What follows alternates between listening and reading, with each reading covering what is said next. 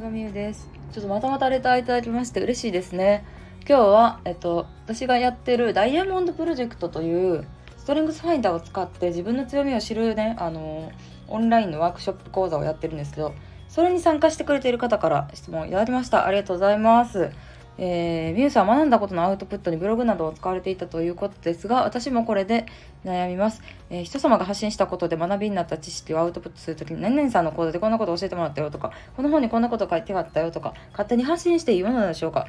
毎回許可を取られていますか？無料で誰にでも公開されている YouTube やブログの場合とお金を払った講座や本の場合で違うと思います。まだ読者の作らない時点でそんなこと気にせずにどんどん発信したらいいのかもしれませんがどこまでが OK と気になって手が止まってしまうので質問させていただきました。ああありがとうございます。これ多分他にも気になってる人いるんちゃうかな。ありがたい質問ですね。こう代表して聞いてもらえるのは、えーと、結論から言いますと私はなんですけど私はもう自分のことのように発信していいと思うタイプです。あの私の有料講座であろうと無料の YouTube であろうと知ったことはあの全然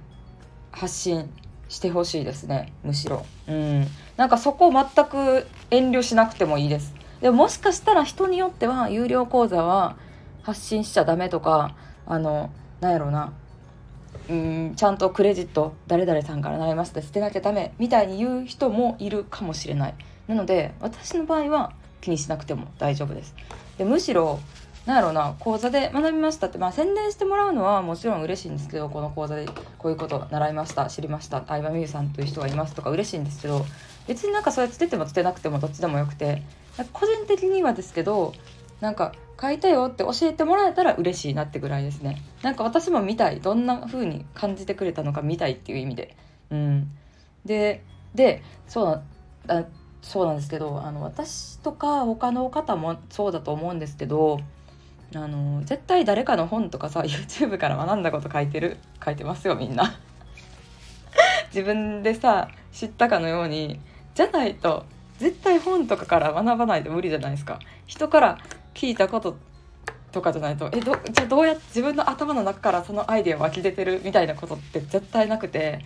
誰かと誰かのアイデアの組み合わせとかもう本で読んだこととか焼き直しとか YouTube で聞いたこととかなんでそんないちいちほんまに許可とか絶対取ってないんでもう個人的には全く気にしなくていいと思います。で自分がすごいなって思ってる人も絶対誰かのブログからインスピレーションというか影響を受けて発信してるんでもうそういうもんですよ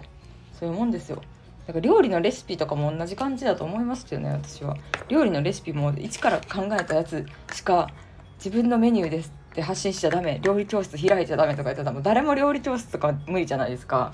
うん。なんかその教会ビジネスとかがあるからなんかそのクレジットつけなあかんとか教会によってルールはあるかもしれんけど基本的にはなんかお母さんから習った料理とか料理教室で習ったやつとか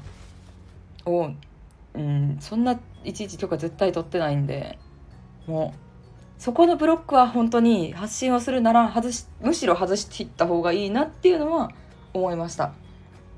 今回質問してもらったおかげでちょっとこういうことが来てたと思うので本当にありがとうございます。はい。という感じで、えー、どこまで許可を取ればいいのかということについて答えてみました。ありがとうございました。バイバイ。